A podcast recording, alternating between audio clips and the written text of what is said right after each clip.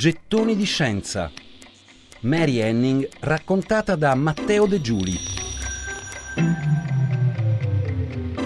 Nel novembre del 1810 Richard Henning, il padre di Mary, scivola da un dirupo, sopravvive al colpo, ma la botta peggiora il suo stato di salute, già precario, e di lì a poco muore, a soli 44 anni. Lascia la famiglia in una situazione economica disastrosa, con un debito di 120 sterline, tanto per l'epoca e tanto per una famiglia già povera, e così a Mary Henning, che ha solo 11 anni, non resta che mettersi a lavorare e a fare quello che sa fare meglio e che ha imparato insieme al padre e al fratello uscire di casa, andare verso la scogliera, battere le rocce con un martello, cercare fossili, collezionarli e poi rivenderli nel suo banchetto di souvenir ai visitatori e ai turisti della sua città balneare.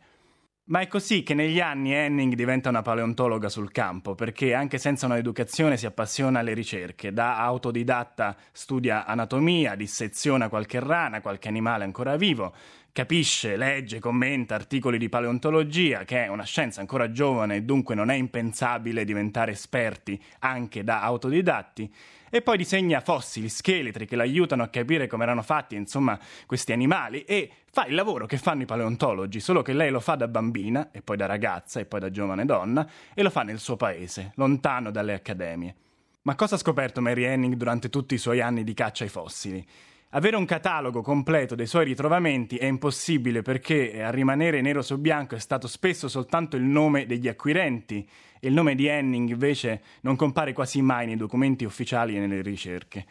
Sappiamo però che fu lei, con l'aiuto del fratello, a rinvenire in più colpi il primo scheletro completo di Ittiosauro, un animale acquatico, un grande rettile marino estinto vissuto 250 milioni di anni fa ed è incredibile pensare che in quel caso Mary avesse solo 11 anni. E poi nel tempo arrivarono almeno due plesiosauri, cioè altri rettili marini del Giurassico inferiore, 190-180 milioni di anni fa, ma non ci furono solo animali di acqua, trovò anche uno pterosauro, un rettile volante, e anche cose più curiose, forse perché aveva l'occhio della venditrice in fondo, cose curiose ma anche scientificamente importanti e nuove, come qualche coprolite, cioè eh, scrementi, cacche fossili, fondamentali però per capire cosa mangiavano questi animali estinti, oppure ancora alcune sacche d'inchiostro di cefalopodi fossili, lontani antenati delle seppie. Insomma, fossili di questo tipo naturalmente non vengono venduti più solo come souvenir per i ricchi, ma vengono comprati da ricercatori, da musei, da enti, da istituzioni e così, come racconteremo poi meglio nel prossimo gettone, grazie alle sue ricerche numerose e incredibili, Mary Henning diventa un fenomeno nel suo lavoro e diventa anche una piccola celebrità in tutta Europa.